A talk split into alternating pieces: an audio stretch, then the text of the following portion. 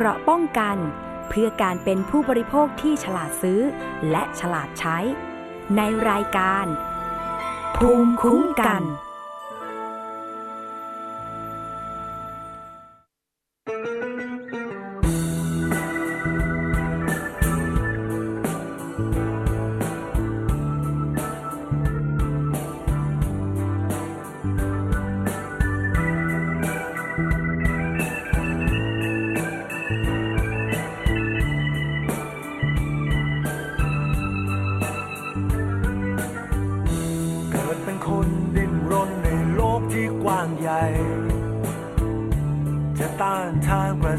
สังคมยังไงไหว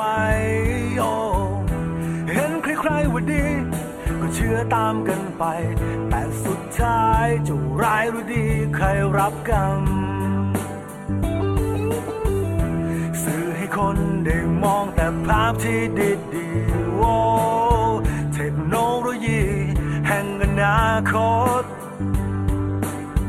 บอกขนาดนี้ก็ตามกระแสไปกันหมดจบกันของดีแต่เดิมที่เคยมีผ่านไปไม่นานเริ่มออกอาการร้ายๆของดีทำไมกลับกลายเป็นยาพิษทั้งปุ๋ยทั้งยาที่บอกว่าช่วยผลผลิตจริงวันมันจะพาให้ชีวิตวอดวายโอ้ผมขอคืนรถไถนาไปได้ไหมเท่าแก่ขอใช้ควายเพื่อนที่เคยรู้ใจมาก่อนไม่ดาวไม่ต้องผ่อนขี้ควายไทยเป็นปุ๋ยลงดินให้เราผมขอคืนปุ๋ยกับยาได้ไหมเท่าแก่ขอดินน้ำให้กลับมาสวยงามเหมือนเก่าเพื่อเป็นบ้านของเราธรรมชาติเดิมบ้านที่สุขใจ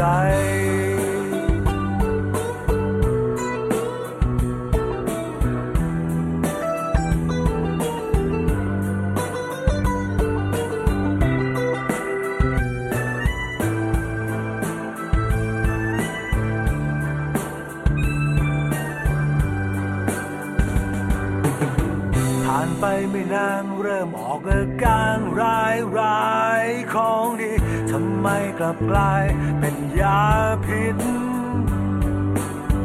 ทั้งปุ๋ยทั้งยาที่บอกว่าช่วยผลผลิตจริงวันมันจะพาให้ชีวิตวอดวายโอ้ผมขอคืนรถไถนาไปได้ไหมเจ้าแกขอใช้ควายเพื่อนที่เคยรู้ใจมาก่อนไม่ดาวไม่ต้องผ่อนขี้ควายไทยเป็นปุ๋ยลงดินให้เราผมขอคืนปุ๋ยกับยาได้ไหมเท่าแก่ขอดินน้ำให้กลับมาสวยงามเหมือนเก่าเพื่อเป็นบ้านของเราธรรมชาติเดิมบ้านที่สุขใจบ้านที่งดงามด้วยมือของเราบ้านที่สุขใจสวัสดีค่ะค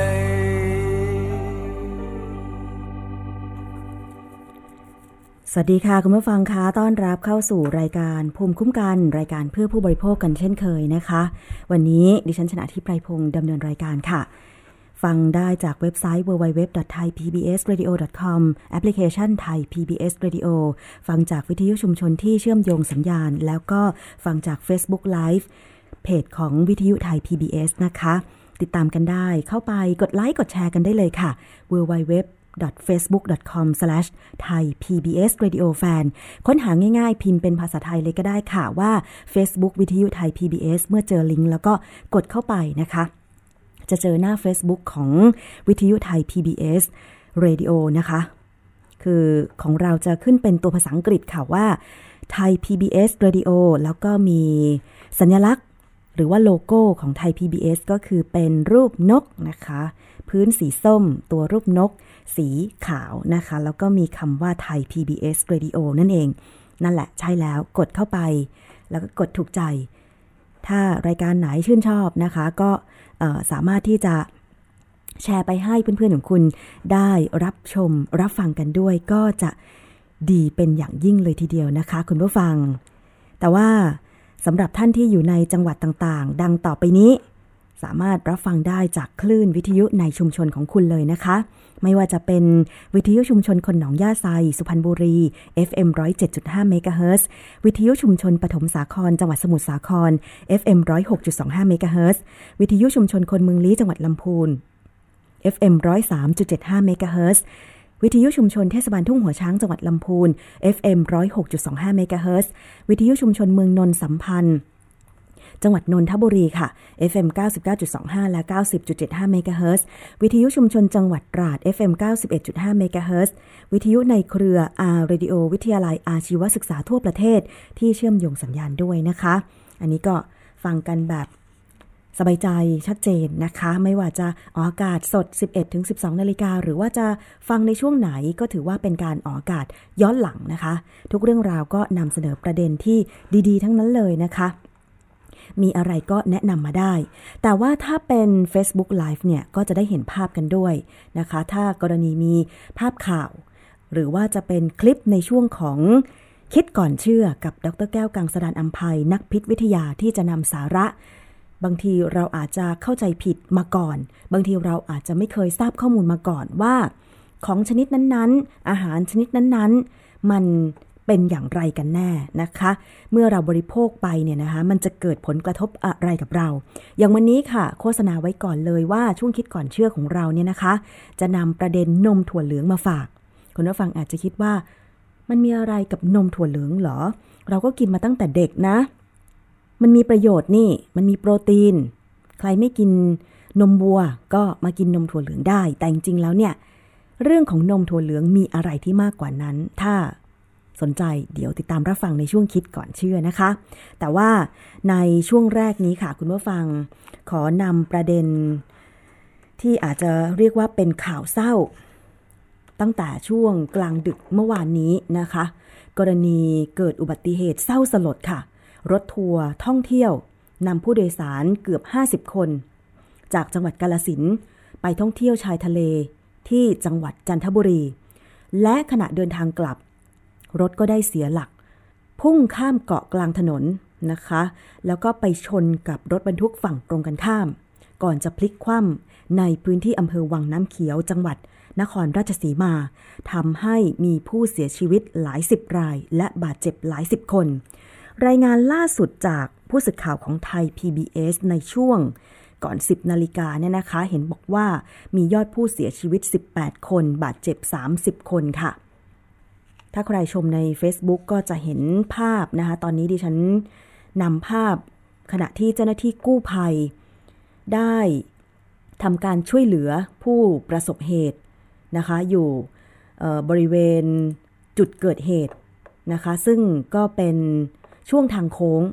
แล้วก็มีต้นไม้อยู่ข้างทางด้วยรถทัวร์เนี่ยเสียหลักข้ามเลนไปข้ามเกาะกลางถนนไปชนกับรถบรรทุกฝั่งตรงกันข้ามแล้วก็พลิกตะแคงไปข้างถนน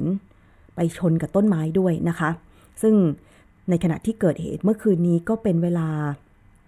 มืดแล้วเหมือนกันนะคะดึกแล้วเหมือนกัน 3-4 ทุ่มที่ได้รับรายงานข่าวมาทำให้การช่วยเหลือนั้นก็เป็นไปด้วยความยากลำบากเพราะว่ามันมืดแล้วนะคะ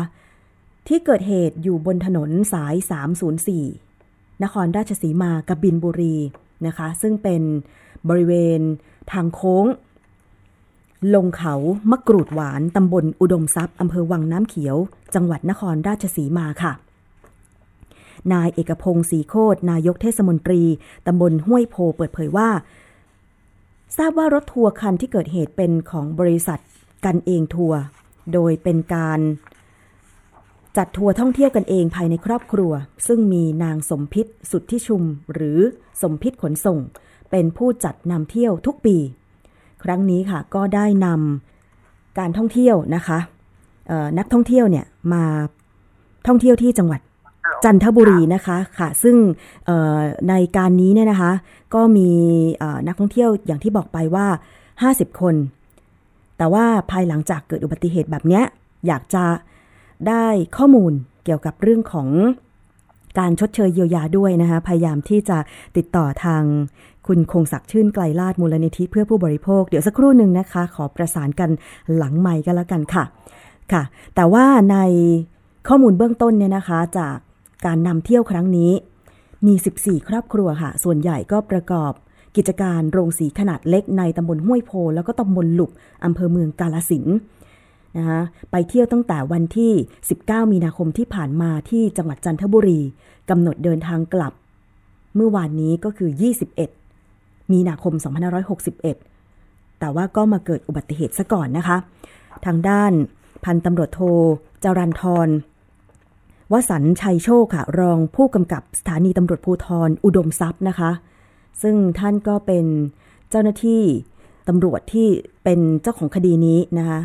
ก็ไปสอบสวนที่จุดเกิดเหตุนะคะไปดูที่จุดเกิดเหตุภาพที่ดิฉันได้นำมาเสนอคุณผู้ฟังทาง Facebook Live อยู่ตอนนี้ก็คือเป็นหลังเกิดเหตุแล้วก็คือเช้านี้นะคะสว่างแล้วจะเห็นว่าสภาพรถทัวร์นั้นพังยับเยินหมดเลยและยังจอดอยู่ข้างทางบริเวณจุดเกิดเหตุนะคะซึ่งจุดเกิดเหตุเป็นทางลงเขาและทางโค้งค่ะตำรวจบอกว่ารถเสียหลักพุ่งข้ามเลนพลิกคว่ำทำให้มีผู้เสียชีวิต18คนบาดเจ็บ33คนส่วนสาเหตุนะคะก็อยู่ระหว่างการสอบปากคำพยานรวบรวมพยานหลักฐานต่างๆอยู่นะคะผู้รอดชีวิตคนหนึ่งเล่าบอกว่าขณะอยู่บนรถเนี่ยนะคะเด็กท้ายรถได้ตะโกนบอกว่ารถเบรกแตกจากนั้นรถวิ่งโยกไปมาก่อนชนเข้าเกาะกลางถนนแล้วก็ไปชนแผงลอยข้างทางและต้นไม้ทำให้เกิดมีการเสียชีวิตและบาดเจ็บจำนวนมากดังกล่าวมันเป็นทางโค้งนะคะจะเห็นได้ว่าพอโค้งขวาปุ๊บมันไม่รับหรืออะไรก็ตามเนี่ยนะคะหรือรถทัวร์มันเสียหลักไปแล้วเนี่ยมันพุ่งข้ามเกาะกลางถนนไปชนรถอีกฝั่งหนึ่งแล้วก็ตกพลิกตกลงไปข้างทางเลยมันเป็นเหตุเศร้าสลดมากสำหรับเหตุการณ์ครั้งนี้เพราะว่ามีผู้เสียชีวิตจากรายงานผู้สื่อข่าวไทย PBS ก็18คนบาดเจ็บ30คนซึ่งตอนนี้เนี่ยทางเจ้าหน้าที่พยาบาลเนี่ยนะคะก็ในโรงพยาบาลที่นำตัวผู้บาดเจ็บและผู้เสียชีวิตส่งไปชันสูตรพลิกศพเนี่ยก็รอญาติมาติดต่อเพื่อนำศพไปบำเพ็ญกุศลต่อไปขอแสดงความเสียใจกับญาติผู้เสียชีวิตทุกคนแล้วก็ขอให้ผู้ได้รับบาดเจ็บเนี่ยมีอาการหายโดยไวแต่ทีนี้ในเรื่องของการชดเชยเยียวยาความเสียหายกรณีที่ได้รับบาดเจ็บหรือเสียชีวิตจากอุบัติเหตุรถโดยสารสาธารณะรถทัวร์นำเที่ยวก็ถือเป็นรถโดยสารสาธารณะข่าวบอกว่ารถทัวร์คันนี้นะคะได้ทำประกันภัยแบบภาคบังคับตามพรบประกันภัยภาคบังคับแต่ไม่ได้ทำพรบภาคสมัครใจไม่ได้ทำประกันภัยภาคสมัครใจขออภัยซึ่งตามกฎหมายเนี่ยรถทัวร์รถสาธารณะจะต้องมีการทำทั้งประกันภัยภาคบังคับแล้วก็ประกันภัยภาคสมัครใจเพื่อเกิดอุบัติเหตุแบบนี้ก็จะ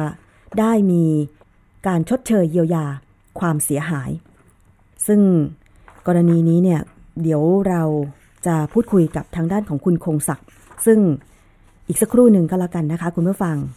จะนำมาพูดคุยกันแต่ทีนี้มาดูอีกอุบัติเหตุหนึ่งคุณผู้ฟังที่วังน้ำเขียวเป็นอุบัติเหตุเมื่อคืนนี้แต่ว่าที่จังหวัดพระนครศรีอยุธยาก็ได้เกิดอุบัติเหตุรถบัส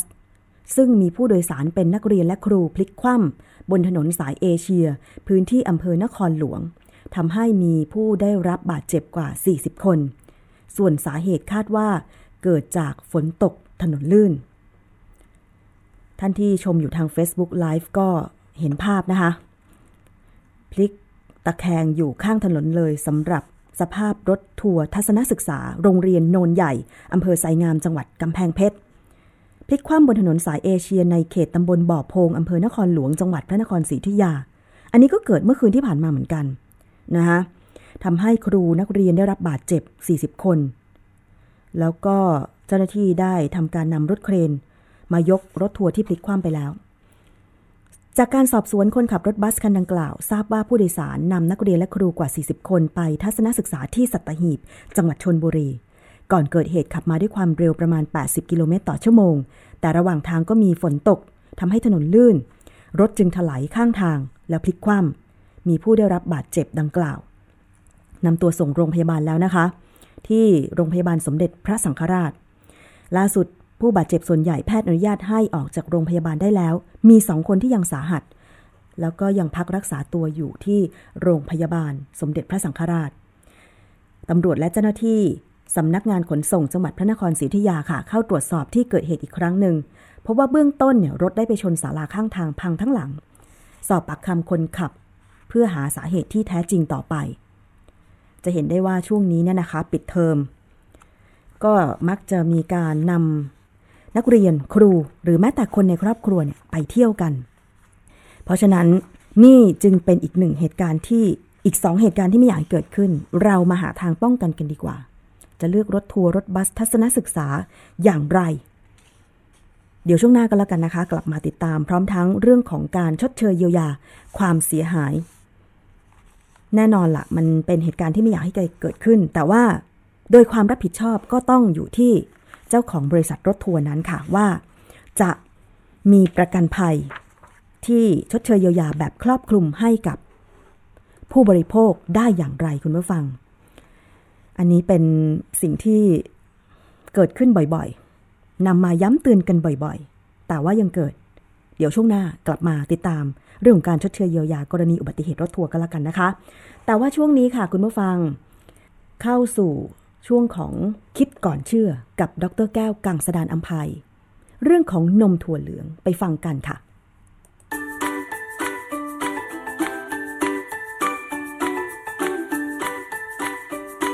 ะช่วงคิดก่อนเชื่อ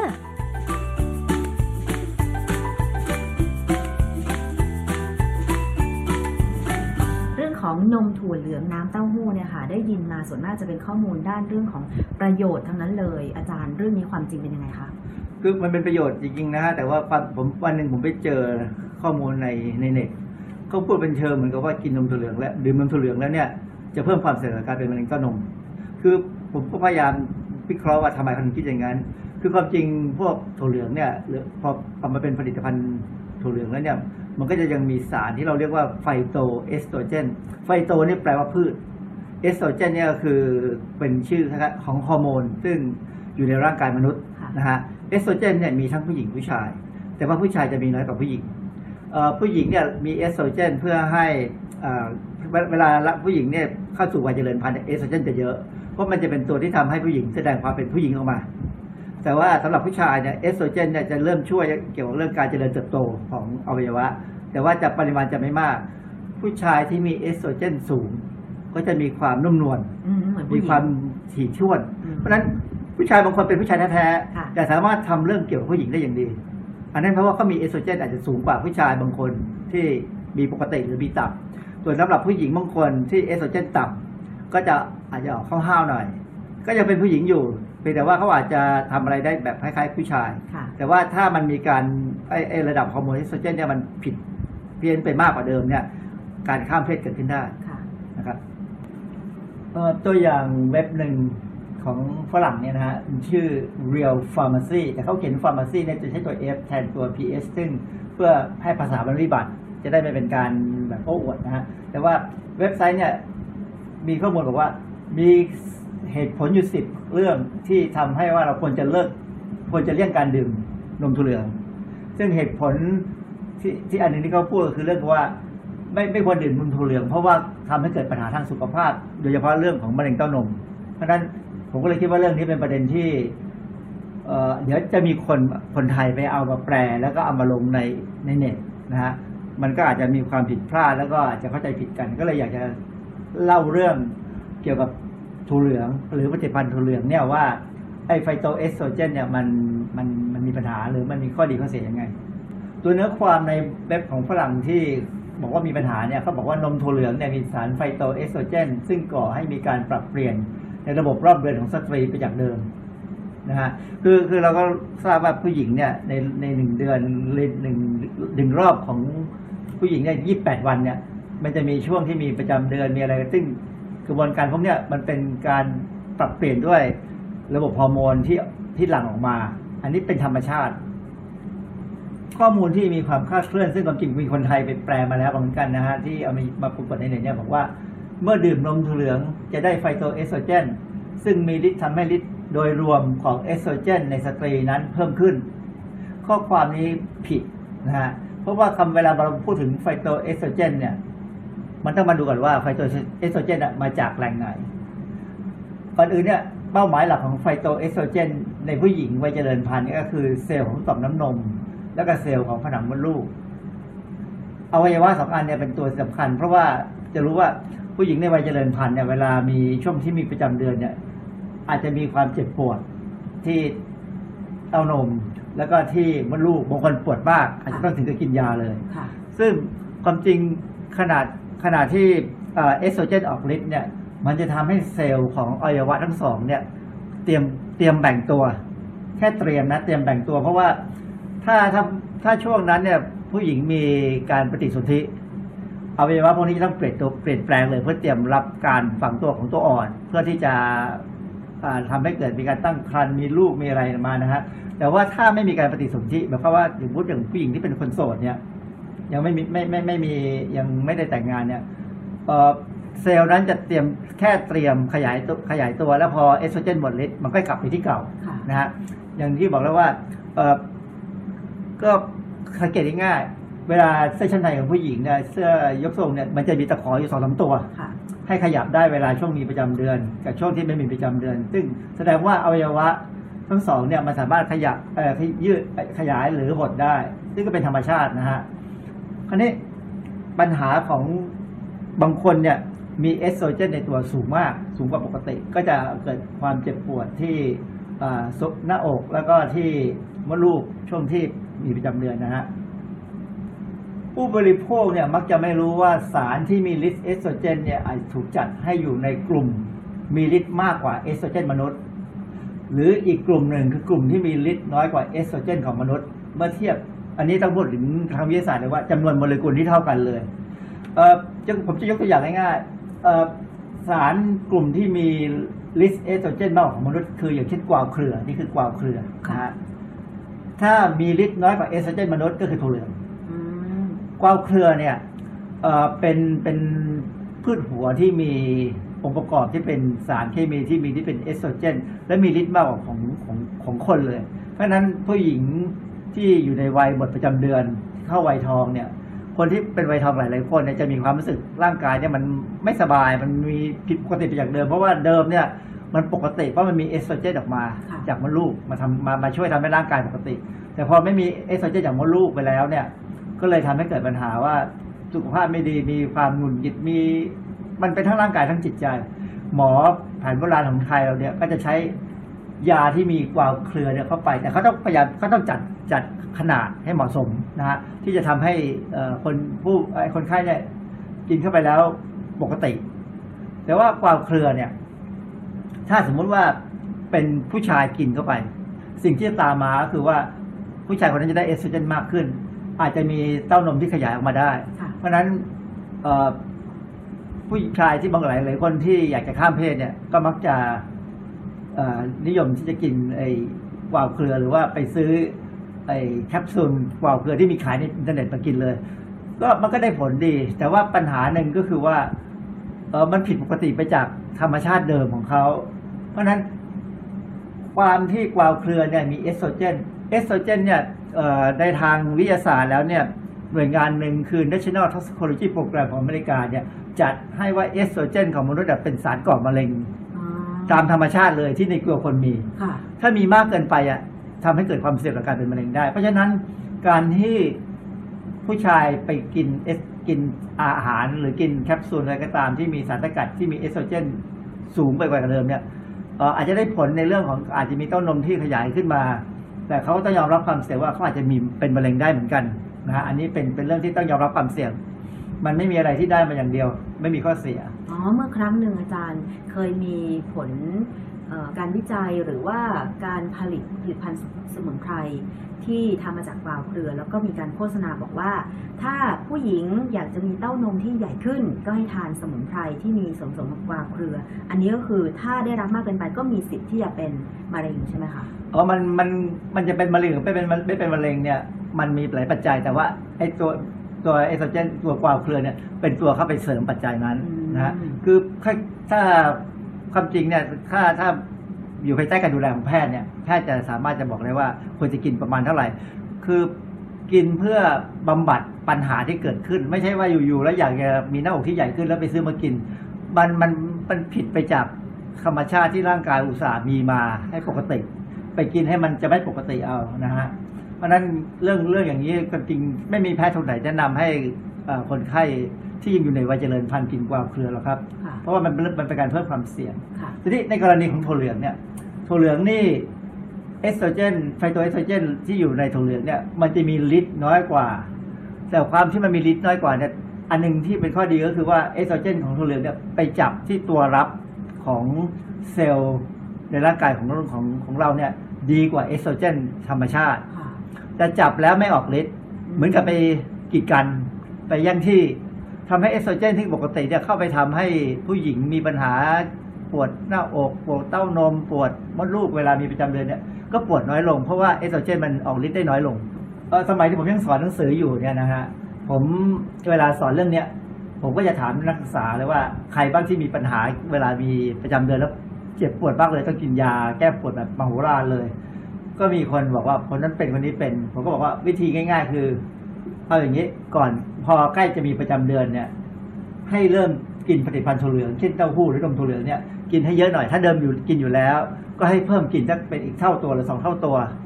ง่ายๆกินนมถั่วเหลืองนะฮะก่อนสัก2-3วันเนี่ยเพราะว่าอย่างที่บอกแล้วว่าในนมถั่วเหลืองเนี่ยมันจะมีไฟโตเอสโตรเจนซึ่งจะไปกันไม่ให้เอสโตรเจนซึ่งมดลูกสร้างเนี่ยเข้าไปจับที่ต่อมน้ำนมกับเซลล์ผนังมดลูกเพราะฉะนั้นความเจ็บปวดเนี่ยน่าจะหายปรากฏว่าผลออกมาคือนักศึกษาหลายคนเนี่ยได้ผลดีมากเลยแต่ข้อแนะนำอีกอย่างหนึ่งคือว่าเมื่อกินนมถั่วเหลืองแบบนี้เพื่อป้องกันแล้วเนี่ยสิ่งที่สำคัญก็คือต้องออกกำลังกายด้วยคือการออกกำลังกายเนี่ยมันเป็นการเสริมฤทธิ์กันอยู่ในตัวนะฮะเพราะว่าปรากฏว่าเด็กหลายคนที่ทำตามที่ผมแนะนำเนี่ยก็มาเล่นแบดมินตันกับผมแล้วเขาก็หายไปเลยเขาบอกว่าไอ้เรื่องการเจ็บปวดนี่หายไปหมดเลยแล้วจากนั้นตั้งแต่นั้นเป็นต้นมาเนี่ยจนถึงปัจจุบันนี้ติดต่อกันเนี่ยเขาบอกว่าเขาไม่มีปัญหาอีกแล้วหลังจากที่ทำตามที่ผมแนะนำเพราะฉะนั้นผมก็คิดว่ามันน่าจะเป็นเรื่องที่ถูกเพราะว่ามีหลายคนที่สามารถทำได้ก็ถ้าใครมีปัญหาอยู่ก็ลองดูนะฮะพยายามเพิ่มปริมาณของผลิตภัณฑ์ถั่วเหลือง2-3วันก่อนมีประจำเดือนแล้วก็ออกกำลังกายหน่อยเล่นกีฬาหน่อยแล้วกันนะฮะข้อมูลทางระบาดวิทยาที่มีการศึกษามา 40-50 ปีแล้วเนี่ยก็บอกว่าสาวจีนกับสาวญี่ปุ่นเนี่ยนักกินถั่วเหลืองเป็นโปรตีนคู่กับปลาเนี่ยมีความเสี่ยงต่อการเป็นมะเร็งเต้านมต่ำกว่าพวกแหม่มทางตะวันตกต้องกินโปรตีนจากเนื้อสัตว์ใหญ่เป็นหลักอันนี้คือข้อมูลที่เขาวิจัยมาแล้วใช่ไหมอันนี้เขาทำมานานตั้งแต่ปี 1970 นะฮะมาถึงปัจจุบันนี้ก็จะเป็นที่ยอมรับเพราะฉะนั้นก็จะพบว่าคือตอนนี้คนผู้หญิงทางตะวันตกพวกอเมริกาหรือยุโรปอะไรก็ตามเนี่ยออสเตรเลียเนี่ยก็พยายามหันไปกินถั่วเหลืองอเมริกาเนี่ยกลายเป็นประเทศที่ปลูกถั่วเหลืองมากที่สุดในโลกแล้วก็ถั่วเหลืองของอเมริกาส่วนใหญ่เนี่ยก็เอาไปสกัดน้ำมันส่วนกากที่เหลือก็คือเป็นแค่เป็นโปรตีนที่เหลือก็มีการนำไปทำเป็นผลิตภัณฑ์ถั่วเหลืองซึ่งก็มีคนที่นิยมกินบ้างแต่ว่าคนทางอเมริกาก็ยังกินน้อยกว่าคนทางเอเชียนะฮะคนทางอเมริกายังกินเนื้อสัตว์อยู่แล้วกากถั่วเหลืองพวกโปรตีนที่ได้จากการเอาน้ำมันออกไปแล้วเนี่ยเขามักจะไปเลี้ยงสัตว์ก็ให้สัตว์กินแต่ว่าอัตราการเป็นมะเร็งเต้านมของฝรั่งเนี่ยเริ่มดีขึ้นคือมันลดลงนะในขณะที่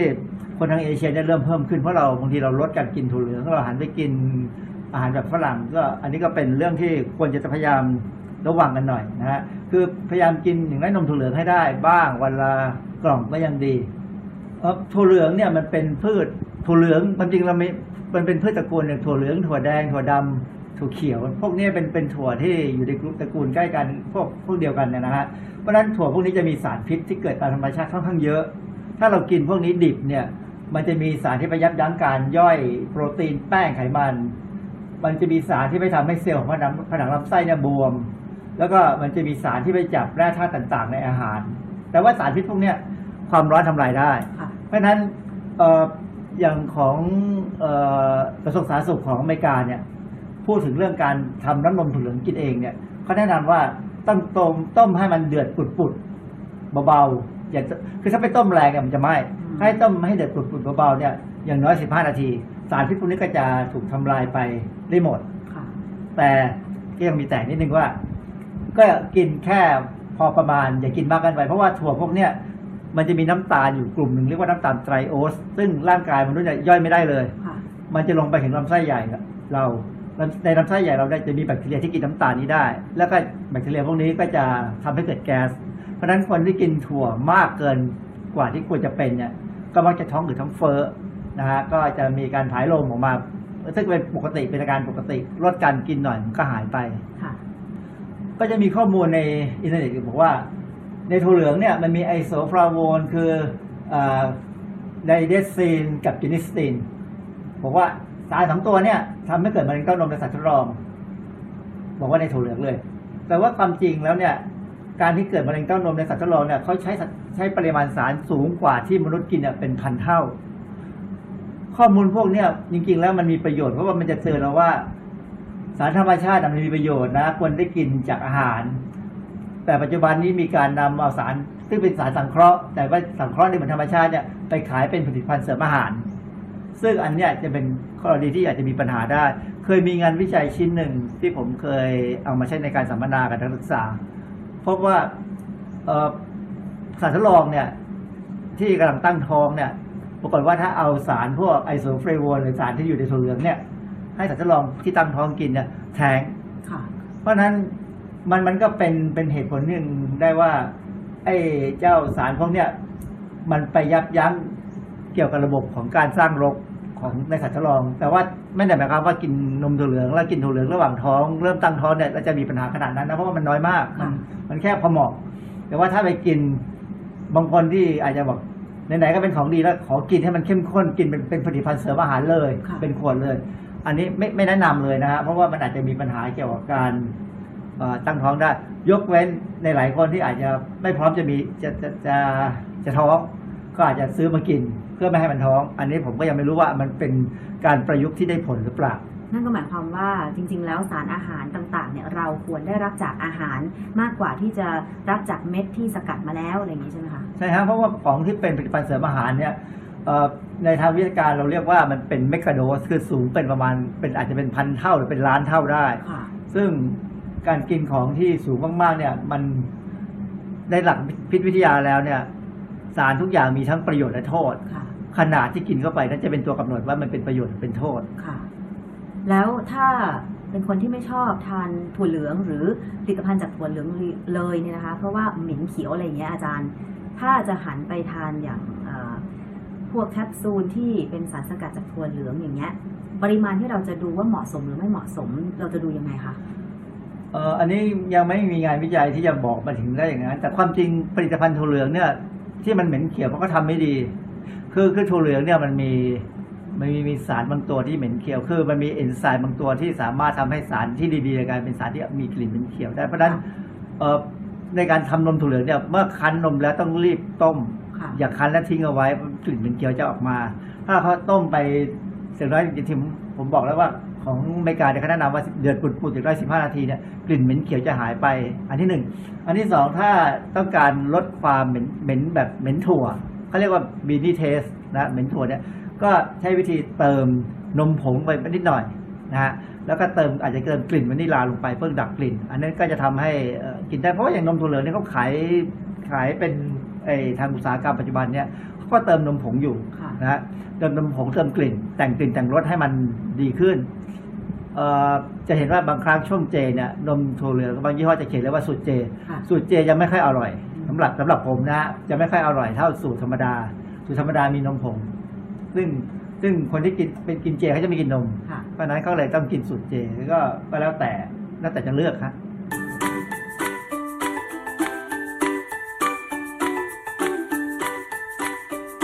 บช่วงคิด ก่อนเชื่อค่ะ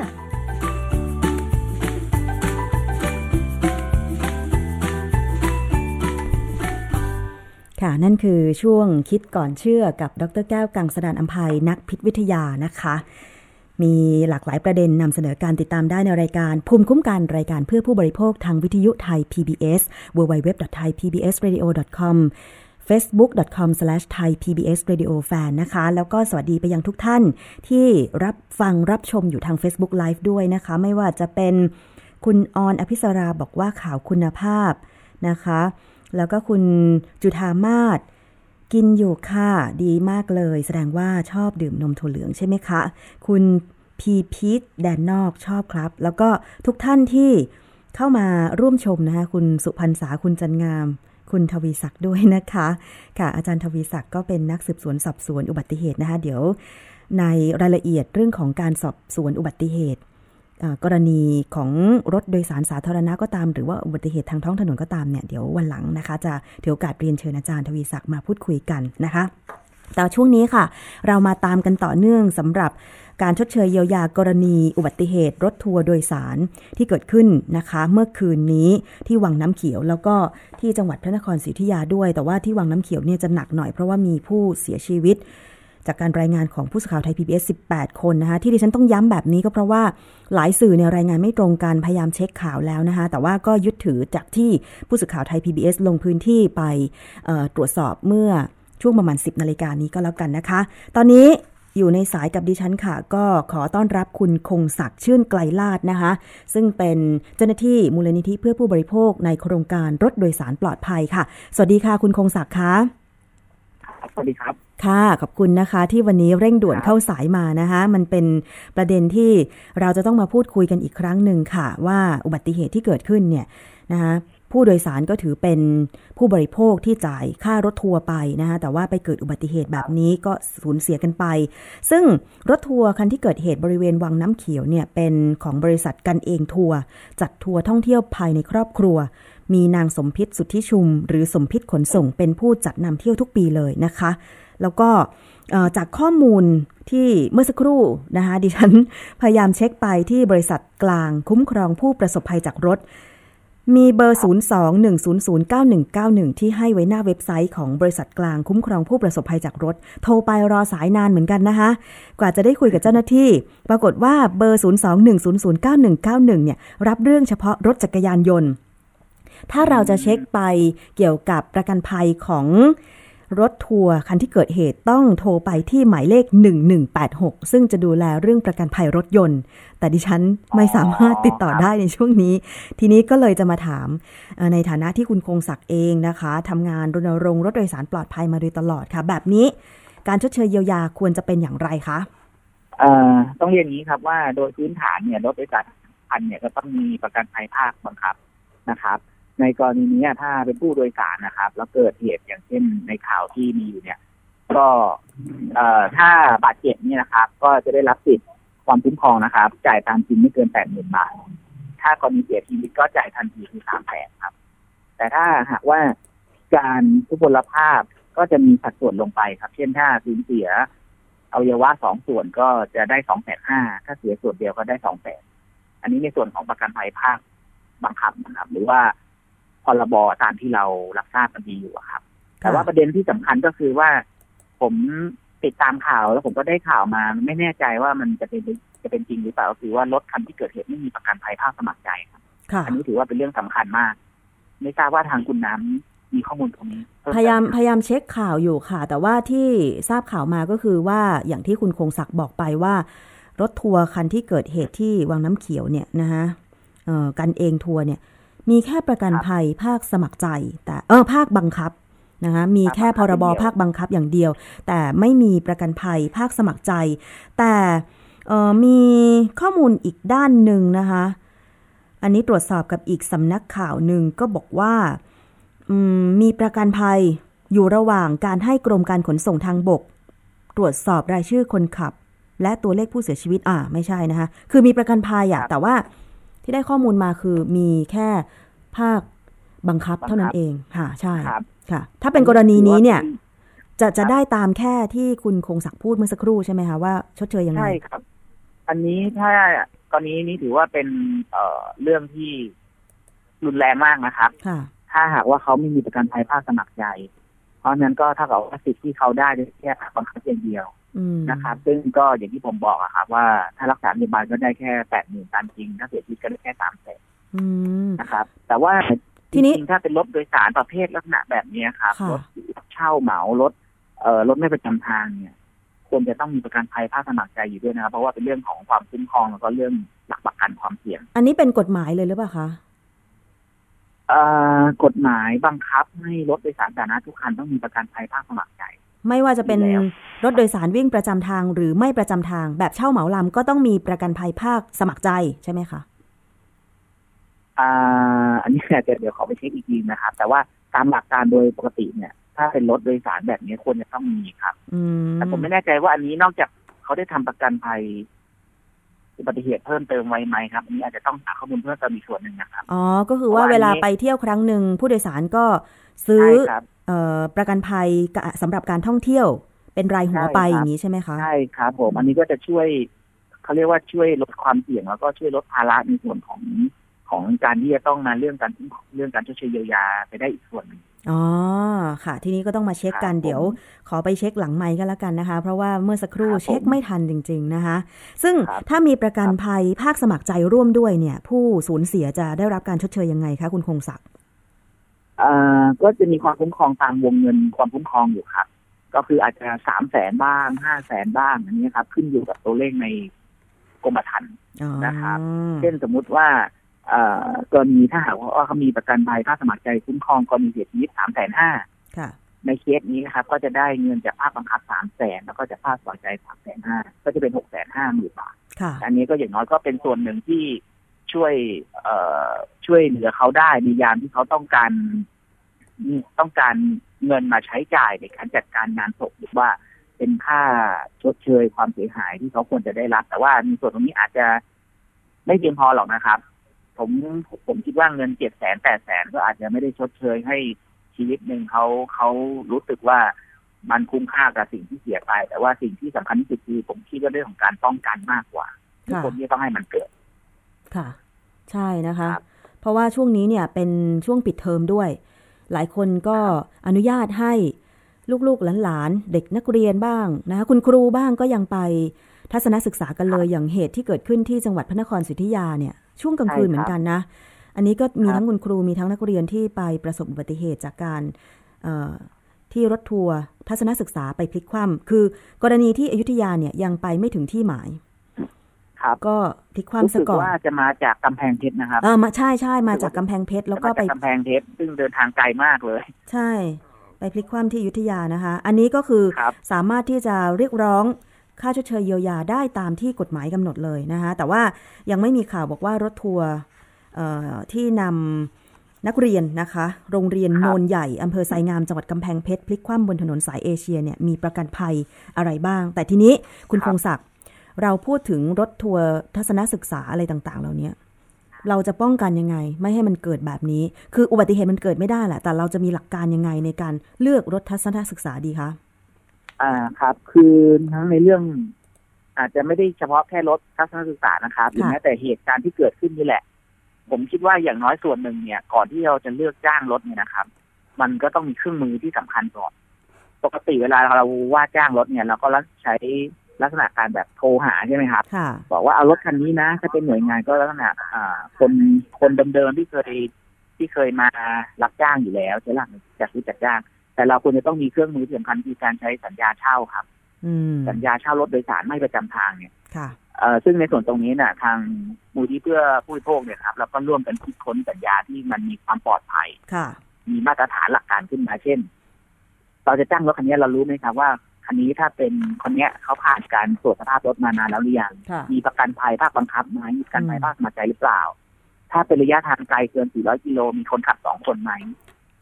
นะครับประวัติคนขับเป็นอย่างไรอะไรอย่างเงี้ยครับซึ่งมันจะมีเงื่อนไขของคุ้มครองแล้วก็มีเส้นทางด้วยนะครับระบุเส้นทางเลยว่าเส้นทางจากไหนไปไหนใช้ระยะเวลากี่วันคือถ้าเรามีเครื่องมือตรงนี้ปุ๊บเนี่ยเราสามารถเขาเรียกว่าควบคุมผู้รับจ้างของเราได้เบื้องต้นถ้าวันที่มารับปรากฏว่า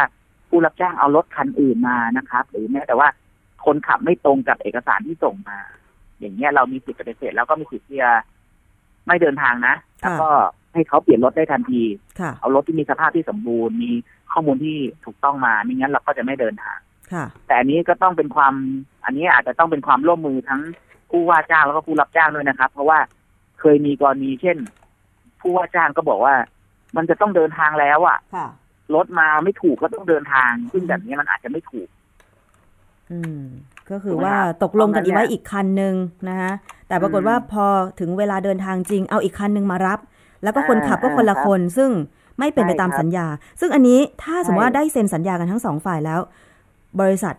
นำเที่ยวบริษัทรถทัวร์จะต้องมีความผิดตามกฎหมายหรือเปล่าคะก็มีความผิดตามสัญญานั่นเลยครับมีความผิดเลยว่าคุณผิดสัญญากับเราค่ะนะครับแต่สิ่งที่สำคัญอีกอันนึงก็คือเวลาเราจะว่าจ้างรถเนี่ยเราควรจะว่าจ้างรถที่เป็นนะครับค่ะหรือรถที่ประกอบการเป็นบริษัทอย่างน้อยเขาก็อาจจะมีรถมากกว่า1คันแล้วก็อาจจะมีระบบการติดตามหรือตรวจสอบได้ดีกว่ารถที่เป็นเจ้าของรถเองเป็นคนเดียวครับเช่นสมมติว่าผมมีรถคันเดียวเนี่ยถ้าหากว่าผมเป็นรถเป็นอะไรไปเนี่ยผมไม่มีความสามารถที่จะไปดูแลชดใช้ได้เลยนะครับแต่ถ้าเป็นรถที่เป็น